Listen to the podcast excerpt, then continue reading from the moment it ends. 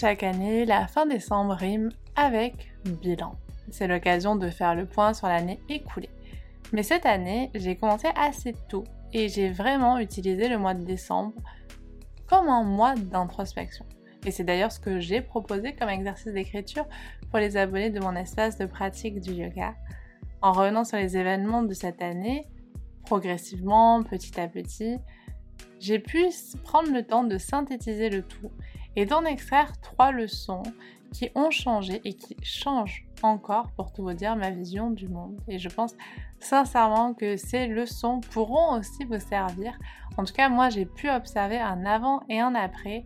Et en plus de ça, je sais que vous aimez bien quand je fais des recommandations lecture.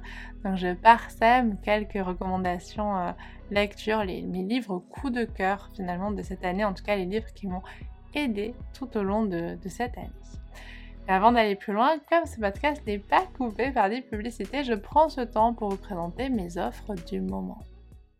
Si vous souhaitez une pratique de yoga vinyasa régulière, progressive et holistique, je propose sur mon espace abonné chaque mois 5 séances de yoga de 15 minutes à 50 minutes, dont une séance mobilité qui permet de mieux comprendre le toutes ces séances sont autour d'une thématique fil rouge et je propose également des pratiques en dehors du tapis comme un défi, un exercice d'écriture et la playlist du mois. L'avantage, c'est que vous pratiquez à votre rythme. Et en janvier, une nouvelle pratique, une séance de méditation rejoint l'offre. Pour nous rejoindre, je vous laisse aller dans la description de l'épisode. Et bien sûr, n'oubliez pas de vous abonner au podcast, de le noter et de le partager d'avance un très grand merci. Sans plus attendre, donc, j'avais envie de partager dans cette première partie ma première leçon, ça a été de trouver un équilibre entre perfectionnisme et efficacité ou efficience plutôt. Tout est parti d'un travail de groupe que j'ai fait durant mes études d'ergothérapie, durant le quatrième semestre. C'était un oral qu'on devait préparer en groupe et les groupes étaient imposés. Donc c'est plutôt pas mal parce que ça permet de travailler avec des gens avec qui on n'a pas forcément l'habitude de travailler pour des raisons euh, variées. Hein. Et là, je me suis retrouvée notamment avec une fille qui est extrêmement compétente, qui sait exactement quoi faire pour réussir, entre guillemets, mais qui ne va pas être piégée par le piège du perfectionnisme.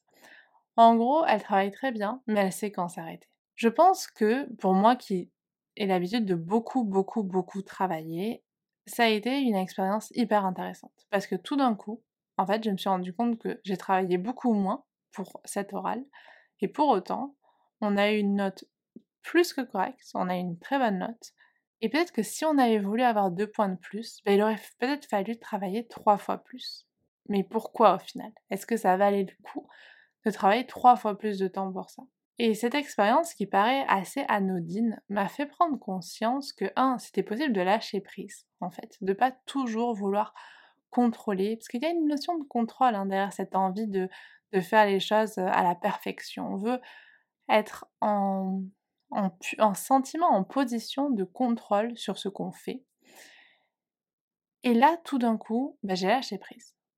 Parce que finalement, j'avais envie de tenter l'expérience et de me dire, ok, bon, ben, qu'est-ce que ça fait si au final, on fait ce qu'on nous demande, on le fait du mieux possible, mais on va pas aller chercher le détail du détail ou pousser finalement l'exigence là où on ne nous attend pas. Et en fait, une fois qu'on a eu les notes, déjà, moi, à tous les moments de, l'expérience, j'ai ressenti beaucoup de confort. C'est-à-dire qu'au moment où on a travaillé tous ensemble euh, pour le groupe, je me suis en aucun cas sentie euh, dépassée ou... Euh, vous savez, parfois quand on travaille beaucoup sur un projet ou sur un, ben voilà, un partiel, un travail de groupe ou quoi, parfois en fait on peut se sentir un petit peu submergé devant tout le travail qu'il y a à faire. Et là finalement j'avais du tout eu ce sentiment. On avait tous réussi à travailler suffisamment, à arriver à l'oral suffisamment bien préparé et ensuite à avoir une note qui était plus que correcte. Et en fait, je me suis dit que on avait optimisé le temps. Et j'ai réfléchi au fait que parfois, bah, finalement, viser la perfection, En tout cas, je parle vraiment par rapport à mes études ou par rapport à certains projets que j'ai pu avoir ou que je peux avoir en yoga et au plus j'essaie de proposer quelque chose de parfait, au plus j'y passe du temps. Mais en fait, tout ce temps que j'y passe, il n'est pas forcément, entre guillemets, rentable. C'est-à-dire que parfois, c'est plus du temps de stress que du temps productif, du temps qui va vraiment avancer le projet ou avancer le, partiel ou avancer le, travail sur lequel je suis en train de, bosser. Au final, c'est hyper bien tombé parce que durant le quatrième semestre, j'ai eu énormément de boulot. Je ne sais pas ce qui m'a pris. Je pense que comme la première année, ça s'était bien passé, comme le troisième semestre, ça s'était bien passé, je me suis dit que pour le quatrième semestre, bah, je pouvais me mettre un petit peu de travail supplémentaire. Et j'ai opté, donc j'ai suivi une formation de, yoga que je voulais suivre depuis des années, le 300 heures de Jason Crandall dont je vous ai déjà parlé, sauf que le suivre en même temps que des stages, en même temps que des études, bah, c'est pas forcément hyper confortable. Surtout que à côté, bah voilà, on, lançait notre programme avec Laura, le programme Yoga Mon Amour, donc il y avait beaucoup de travail aussi à ce niveau. Je continuais mes vidéos sur YouTube. Donc ça a fait énormément et en plus de ça, euh, j'ai mmh, accompagné des camarades qui devaient passer un, rattrapage en fait au niveau de l'anatomie je les ai accompagnées pour voilà, essayer de les faire réviser au mieux. Finalement, tout s'est super bien passé, elles ont pu avoir leur partiel, mais c'est vrai que moi, de mon côté, en fait, j'avais énormément. Et en fait, je pense que si j'ai pu lâcher prise sur mon degré de, perfectionnisme, un petit peu stérile aussi, hein, parfois que, je visais, c'était aussi parce que finalement, j'avais pas le choix. Mais d'être dans une situation où j'avais pas le choix de lâcher prise et de faire finalement ce qu'il fallait pour atteindre le résultat que je souhaitais, sans me mettre la rate au courbouillon, sans stresser plus que nécessaire, bah, en fait, je l'ai hyper bien vécu et j'ai trouvé que c'était une expérience qui change beaucoup de choses. C'est-à-dire qu'aujourd'hui, je n'ai pas la même approche en fait quand je vois certains projets que je peux mettre en place, certains, certains projets pour mes études je fais le mieux que je peux faire au moment où je le fais. Je me donne à fond, mais je ne vais pas chercher le détail du détail. Et je pense que ça, ça a beaucoup, beaucoup, beaucoup changé de choses. Et ça m'a aussi amené une réflexion sur bah, ce qu'est finalement le perfectionnisme. Et peut-être que c'est aussi une façon d'éviter de se remettre en question. C'est-à-dire qu'on travaille tellement pour que le produit fini soit le plus parfait possible, mais parfait c'est souvent ça veut souvent dire irréprochable, c'est-à-dire qu'on ne peut faire que admirer le produit, que finalement il n'y a pas de remise en question. On évite à tout prix l'erreur en visant le perfectionnisme. On évite ces, balbutiements. Et il y a un livre que j'ai que beaucoup aimé qui s'appelle Show Your Walk. Je vous mettrai tout dans la dans le la description de l'épisode, vous inquiétez pas. Et où l'auteur explique que finalement montrer son travail en train d'être fait, montrer justement les, débuts ou les esquisses, bah, c'est aussi ce qui peut permettre de rencontrer exactement les personnes qu'il nous faut pour peut-être nous permettre d'avancer sur nos projets et avec qui on va pouvoir échanger. Et hum, moi, c'est quelque chose que je partage beaucoup euh, sur Instagram, peut-être parfois un peu trop, je me faisais la réflexion la dernière fois, mais j'aime bien en fait euh, vous montrer un petit peu le, bah, ce qu'il y a en fait derrière le, le, produit fini. Et systématiquement, en tout cas très régulièrement, j'ai toujours des retours qui vont me pousser à la réflexion. Soit ça va être des personnes qui vont euh, bah, me, parler de quelque chose et, ça va me donner une idée pour finalement approfondir ce que je suis en train de faire. Soit ça va être euh, un coup de pouce où la personne va me dire ah mais tu utilises ça, t'as pas testé telle application ou est-ce que tu connais tel bouquin? et du coup bah ça m'offre une, porte euh, de sortie en plus pour un produit encore mieux entre guillemets soit ça va être des encouragements. Et en fait, à chaque fois, c'est des petites choses qui m'aident à avancer. Et mmh, je pense que j'ai besoin de ça aussi. Et je sais que pendant un petit temps, je l'ai fait un peu moins et le fait d'avoir lu ce livre, je me suis rappelé des, bah, des bienfaits en fait, de montrer ces, balbutiements et ça a fait la même chose quand j'ai commencé à faire le crochet, faire du crochet l'année passée. Ça paraît anecdotique, mais au final, d'avoir commencé en faisant des, des petites chaînettes hyper mal faites, pas du tout régulières et de l'avoir montré, et au fur et à mesure bah, d'avoir progressé, vu que j'ai continué à faire, bah, au final, beaucoup de personnes m'ont encouragé, beaucoup de personnes m'ont donné des conseils aussi. Et si j'avais pas osé montrer ça, bah, finalement, la personne m'aurait aidé. Et mmh, je pense que c'est ça aussi une porte qu'on ferme quand on ne veut viser que la perfection. Et mon dernier exemple en date, c'est un travail que j'ai fait durant mon stage, où je me suis rendu compte assez vite, j'étais en réhabilitation respiratoire, que les patients demandaient à la fin de leur séjour, c'est des séjours relativement courts, entre trois semaines et un mois, s'ils pouvaient garder quelque chose par rapport à tout ce que l'ergothérapeute avait pu leur apporter. Et j'ai vu que les enseignantes en activité physique adaptée leur donnaient un petit carnet de gym pour qu'ils puissent continuer à faire les exercices appris durant le stage, après, quand une fois qu'ils rentrent chez eux.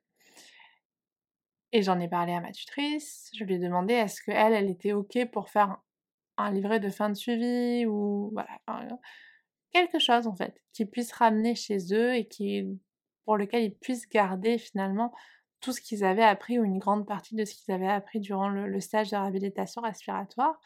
Ma tutrice m'a dit qu'en effet, elle avait toujours voulu mettre ça en place, mais comme vous vous en doutez, bah, il lui manquait du temps. Moi, c'est quelque chose que j'adore faire.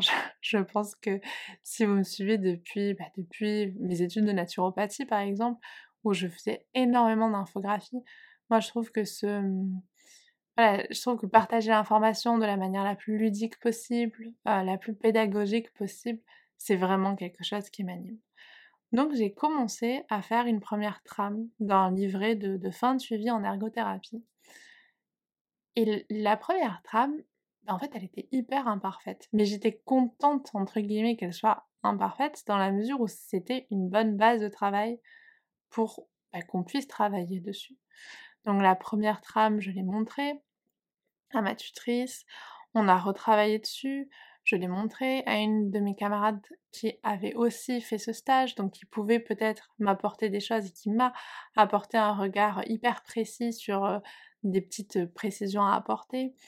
Donc en fait, au fur et à mesure de montrer ce travail extrêmement imparfait, de ce produit pas fini, ben en fait j'ai eu des possibilités d'avancer. C'est typiquement le, le principe de laisser erreur. Et on est arrivé, je crois, à une sixième version. Donc après l'avoir montré à un patient expert également, hein, enfin, il y a eu tout un, tout un cheminement pour se livrer. Et donc il a pu commencer à circuler et j'espère qu'il continuera à évoluer. Pour moi, quelque chose qui n'évolue pas, qui ne se modifie pas, c'est quelque chose qui meurt. Et souvent quand on cherche la perfection, c'est presque comme si on voulait créer quelque chose, qui ne bouge plus à partir de nous. Et je ne sais pas si c'est si c'est naturel en fait, comme, comme souhait. Donc voilà, ça a été la, la, la première leçon que j'ai que j'ai apprise, que parfois, finalement, ne pas chercher à tout prix la perfection bah, pouvait me faire gagner du temps, pouvait m'aider à me remettre en question et pouvait aussi au final peut-être m'aider à faire quelque chose de plus abouti. Parce que avec les retours, avec l'acceptation de ces retours et du fait qu'on accepte que ce qu'on propose évolue, ben finalement, peut-être que ça nous amène plus loin que ce qu'on imaginait à la base. La deuxième grande, grande, grande leçon que j'ai appris durant cette année 2022, ça a été d'oser, même si ça fait peur. Et ça paraît hyper bateau. Et mmh, je pense que quand vous allez entendre ça, vous allez vous dire bon bah oui d'accord, c'est extrêmement rabattu, enfin voilà, c'est quelque chose qu'on entend tellement. Mais pour être tout à fait honnête, j'avais beau l'avoir entendu de nombreuses fois, l'avoir vécu comme je l'ai vécu, d'être face à des décisions qui concrètement hein, m'ont effrayée, mais je me suis dit bon bah j'ai pas le choix, il faut quand même y aller. bah, finalement derrière, il y a eu tellement d'évolution, tellement de, de prise de conscience que je me suis dit, mais en fait, c'est quand ça fait peur qu'il faut y aller. Et mmh, je sais pas si ça peut vous donner une... Enfin voilà, c'est un petit coup de pouce d'entendre ça encore une fois. Peut-être que ça peut nous donner envie de faire quelque chose ben voilà, dont on a vraiment vraiment envie mais qui nous effraie. Et moi la première chose qui s'est passée en 2022 qui m'a vraiment effrayée, ça a été bah, la retraite de, de yoga qu'on a organisée avec Laura. Alors c'était la toute première fois que je pouvais organiser une retraite. Heureusement j'étais avec Laura. On vous a parlé de l'organisation dans l'épisode précédent. Si vous l'avez loupé, je vous invite à l'écouter, il est vraiment vraiment super sympa. On vous partage plein plein plein d'astuces, de conseils aussi pour organiser une retraite de yoga ou simplement vous donner envie de participer à une retraite de yoga. Mais je peux vous assurer que même en tant que co-organisatrice, c'était pas facile en fait de se dire bon ben voilà, on va on va y aller, on va proposer quelque chose, on va devoir ajuster tout le long de la retraite. Il va falloir qu'on arrive à trouver le, bon tempo avec les participants. Il va falloir qu'on trouve le bon tempo, toutes les deux en tant qu'organisatrices. Et puis, c'est la première fois que je faisais ça. Avec plein, plein, plein de peurs qui arrivent. Est-ce que je vais arriver? Est-ce que ce que je vais proposer va être pertinent? Est-ce que j'ai les compétences pour faire ça?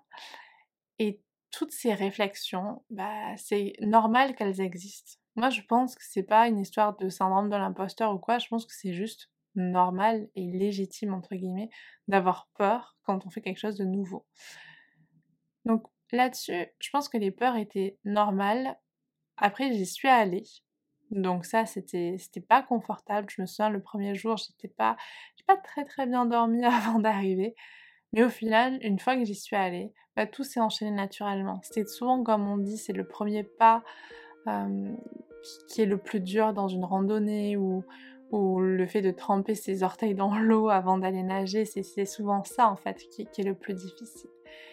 Et je suis tellement heureuse, reconnaissante pour tous les participants de la retraite et par rapport à Laura aussi, bah, qu'on ait pu co-organiser cette retraite ensemble parce que j'ai appris plein de choses. J'ai appris énormément sur organiser une retraite de yoga, comment est-ce qu'on va devoir tout préparer pour que tout s'articule au mieux, aussi tout ce qui est gestion du groupe, comment on gère un groupe, comment ça s'articule avec nous, ce qu'on doit faire de notre côté.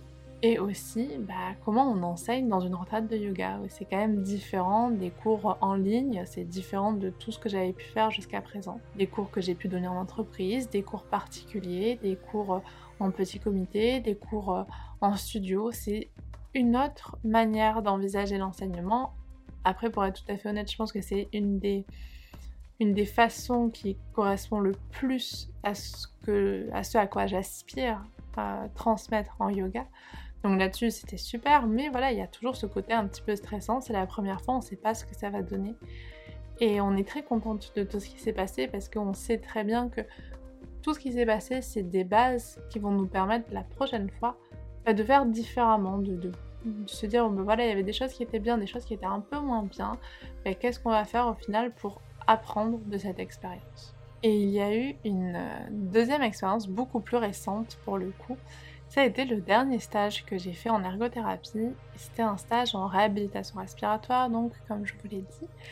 Et c'était pas un stage qui était proposé. Si vous voulez, on a une, liste de stages et on s'inscrit et ensuite, euh, bah, voilà, on, voit où, est, où est-ce qu'il y a de la place.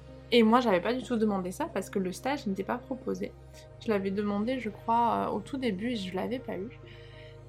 Et là, on me l'avait, euh, on me l'avait posé et j'avais pas prévu ça. Donc je pense que déjà c'était hyper inconfortable parce que je m'étais pas préparée à ça et je savais que c'était un stage qui quand même n'est pas n'est pas le plus simple dans la mesure où bah voilà on est sur, euh, sur de la respiration.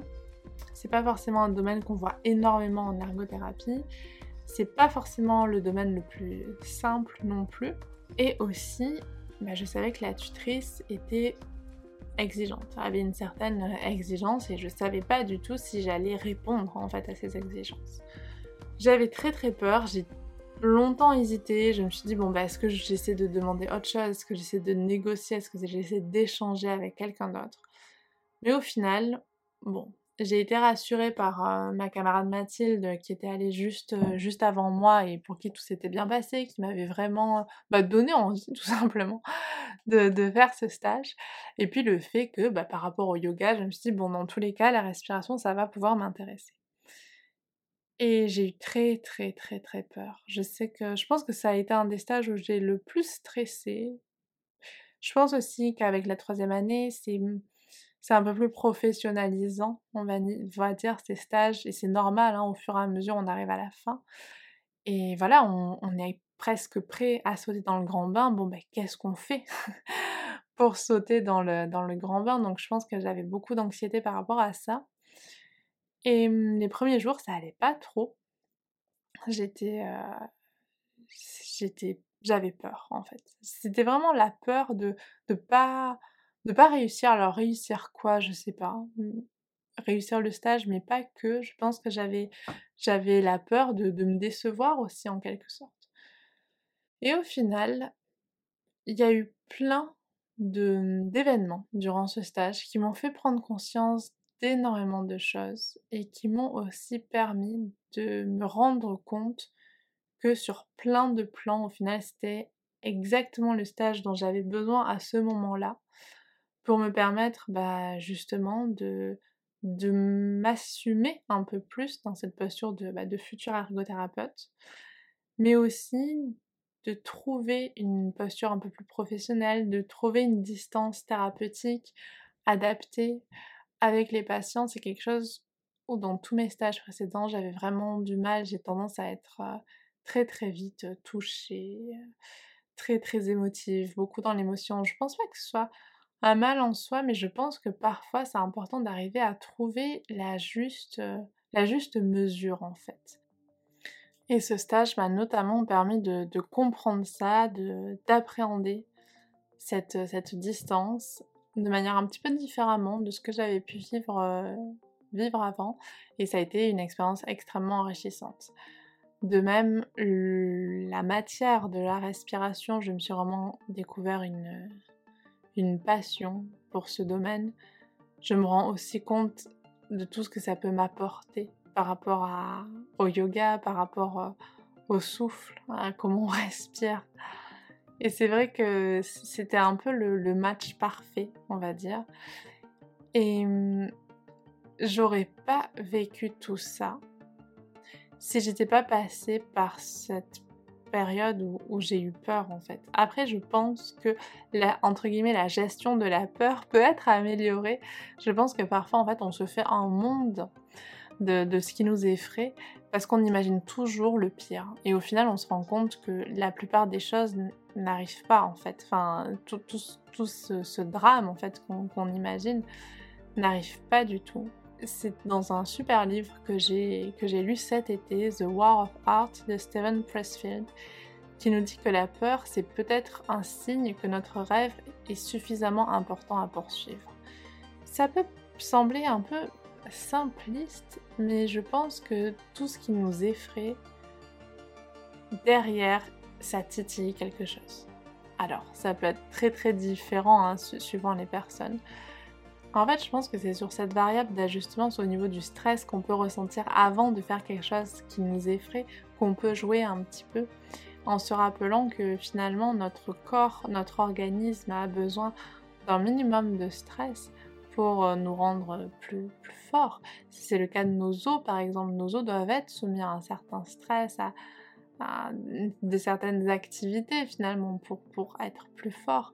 Et c'est un concept qui est décrit par Nassim Taleb comme l'antifragilité que je trouve extrêmement pertinent en fait pour, euh, pour parler de, toutes ces peurs qu'on peut avoir, de tout ce stress aussi qu'on peut avoir, que finalement juste de changer un petit peu sa vision et se dire que bah, si ça nous fait peur, c'est peut-être que c'est juste un super bon signe, tout simplement.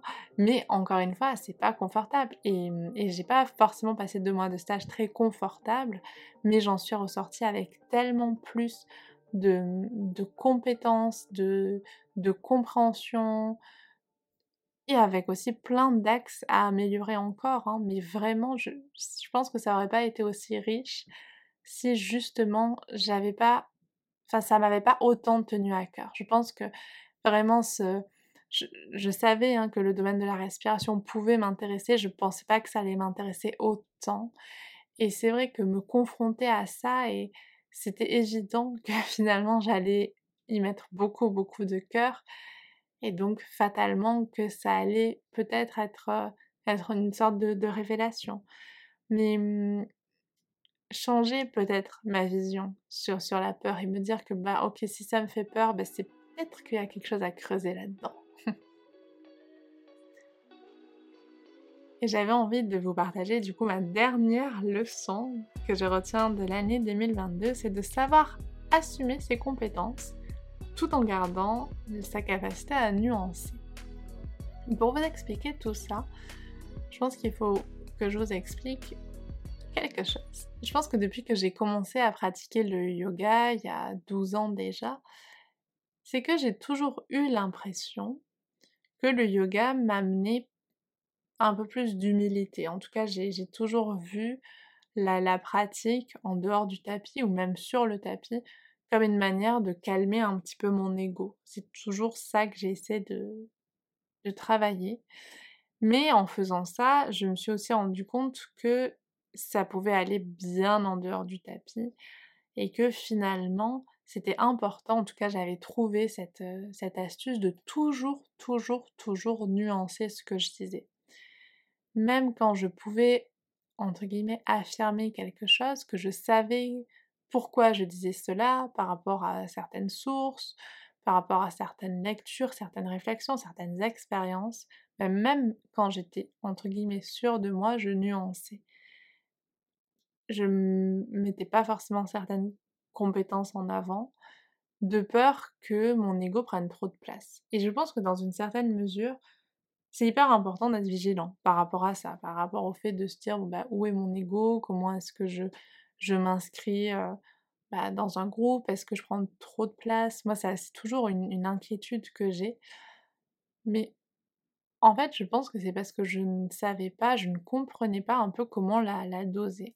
Et du coup, ce fameux dernier stage en respiration m'a apporté une compréhension par rapport au fait d'assumer ses compétences. C'est-à-dire que ma tutrice, à un moment donné, m'a dit, mais quand il y a quelque chose qui est sûr, entre guillemets, quand on est dans, en position où on peut prouver nos dires, on est en capacité de prouver ce qu'on avance, ça ne veut pas dire, encore une fois, que on connaît toute la vérité sur tout. C'est juste que dans un certain domaine, on se base sur telle ou telle source pour affirmer quelque chose, tout en sachant que ça, ça peut aussi être remis en question, mais au moment, il faut pouvoir quand même être en mesure de l'expliquer, de l'affirmer et d'assumer qu'on connaît ça, d'assumer qu'on peut apporter cela. Et ça a été une expérience un peu difficile pour moi au début, euh, pour être tout à fait honnête, parce que j'ai toujours tendance à dire je dis ça, mais ça peut être remis en question. Sauf que il y a des fois où c'est pas que ça peut pas être remis en question, mais si je propose telle chose, que ce soit en yoga ou en ergothérapie à un moment donné, je sais pourquoi je le propose. Et donc il n'y a pas forcément besoin ni de se justifier, ni d'expliquer toutes les autres possibilités qu'il pourrait y avoir. Et on est dans un monde où c'est hyper, enfin, comment dire, c'est hyper valorisé d'être très très clivant, ou c'est hyper valorisé d'être ultra, ultra, ultra nuancé et précautionneux. Mais j'ai l'impression que parfois, en fait, on, entre guillemets, on, perd un petit peu du temps et que, en fait, juste dire que, euh, entre guillemets, être pour quelque chose ne veut pas dire être contre autre chose. Et ça, c'est vraiment ce que j'ai hum, retenu et entendu dans, un dernier podcast de, Jason Crandall que j'ai trouvé ultra pertinent. On a tendance à être, à dire que si on n'est pas pour, on est contre. Mais en fait, c'est beaucoup plus compliqué que ça. C'est-à-dire qu'il y, a plein, plein, plein de nuances entre le pour et le contre, qui sont parfois un peu difficiles à trouver aujourd'hui, je trouve, en tout cas sur certains, sur certains réseaux sociaux. Mais je pense que c'est important de pouvoir expliquer, ou en tout cas assumer nos compétences. Et de pouvoir expliquer aussi d'où on tient ces compétences, d'où on tient ces connaissances. Et si ces connaissances se basent sur des choses qui peuvent évoluer, mais c'est tout à fait normal, et peut-être passer moins de temps à se justifier, ou moins de temps à excuser parfois ces prises, euh, ces prises de position, bah, je me suis rendu compte que ça pouvait faire du bien à tout le monde. Premièrement à moi, mais aussi à mes interlocuteurs. Mais c'est vrai que comme je vous l'ai dit, j'ai toujours peur de, de, la place que peut prendre mon ego. Et je pense très très souvent à la Bhagavad Gita où le passage où Krishna dit à Arjuna qu'il a le droit à l'action, mais pas le droit au fruit de l'action. C'est un concept que j'ai mis un petit peu du temps à comprendre et je ne suis pas certaine de l'avoir entièrement saisi, mais en tout cas comment je j'ai pu l'interpréter, c'est aussi quelque chose que j'ai retenu dans du livre de, de Stephen Pressfield dans The War of Art.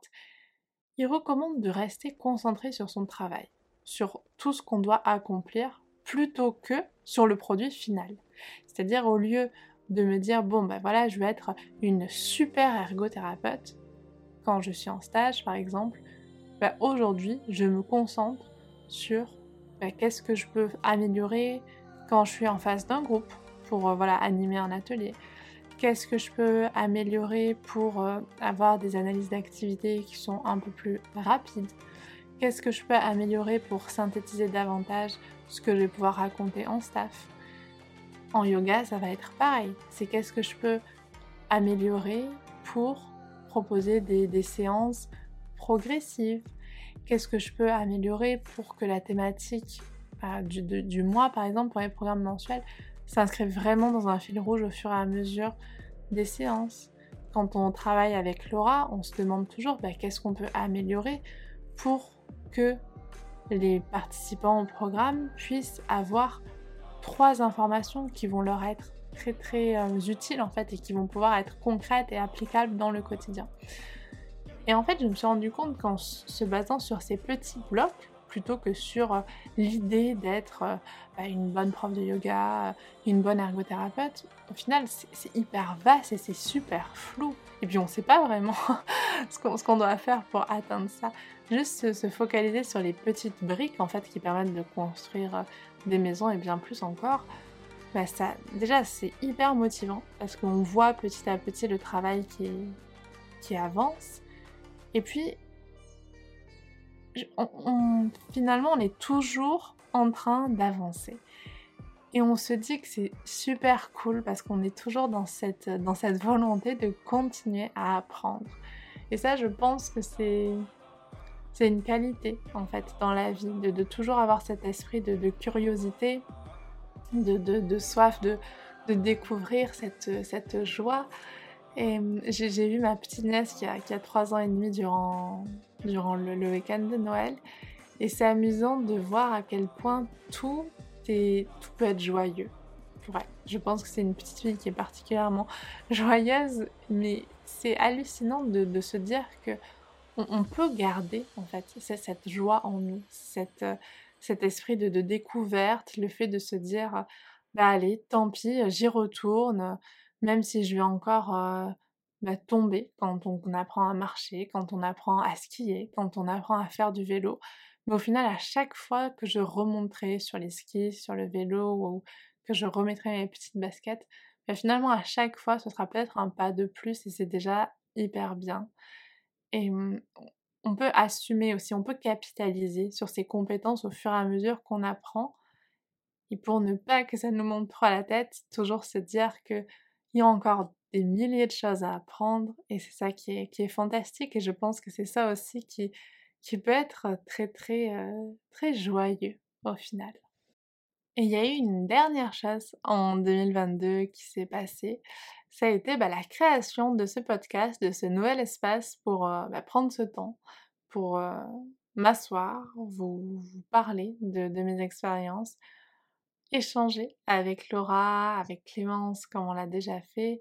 Et j'espère qu'il y aura plein d'autres invités qui arriveront au fur et à mesure euh, dans cet espace. J'adore avoir cette possibilité de prendre le temps. Moi, je trouve qu'on on va très très vite sur les autres plateformes. Et là, avec ce podcast, bah, j'ai le temps de me poser avec vous. J'adore les échanges, j'adore les retours que, que, vous pouvez me faire après, après vos écoutes. Donc, ça m'a fait peur aussi hein, de, de, lancer ce podcast.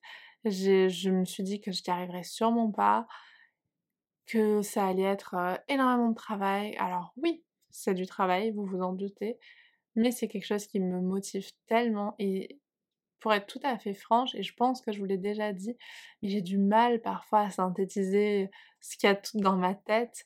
Et cet exercice un petit peu complexe, en tout cas pour moi, c'est un super moyen d'apprendre et je vous remercie euh, de, m'écouter, de partager aussi vos retours, parce que c'est ça qui m'aide à continuer à, bah, me poser devant mon micro, à papoter avec vous.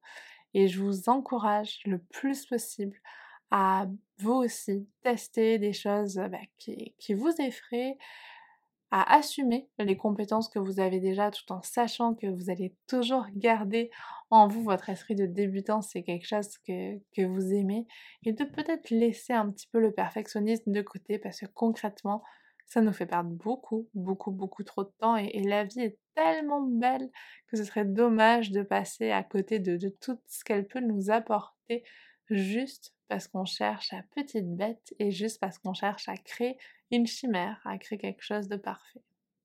Je suis ravie de pouvoir terminer cette année 2022 avec vous. Merci pour votre écoute, merci pour votre présence, merci pour tous vos mots, merci pour vos encouragements au quotidien. Je vous le dis et je vous le redirai, mais ça me donne une force énorme pour continuer d'avancer. Donc, merci d'être là. Je vous souhaite la plus belle fin d'année 2022 possible. N'hésitez pas, en tout cas j'adorerais que vous me partagiez les leçons, peut-être les trois choses ou les trois leçons que vous retenez de, de l'année 2022.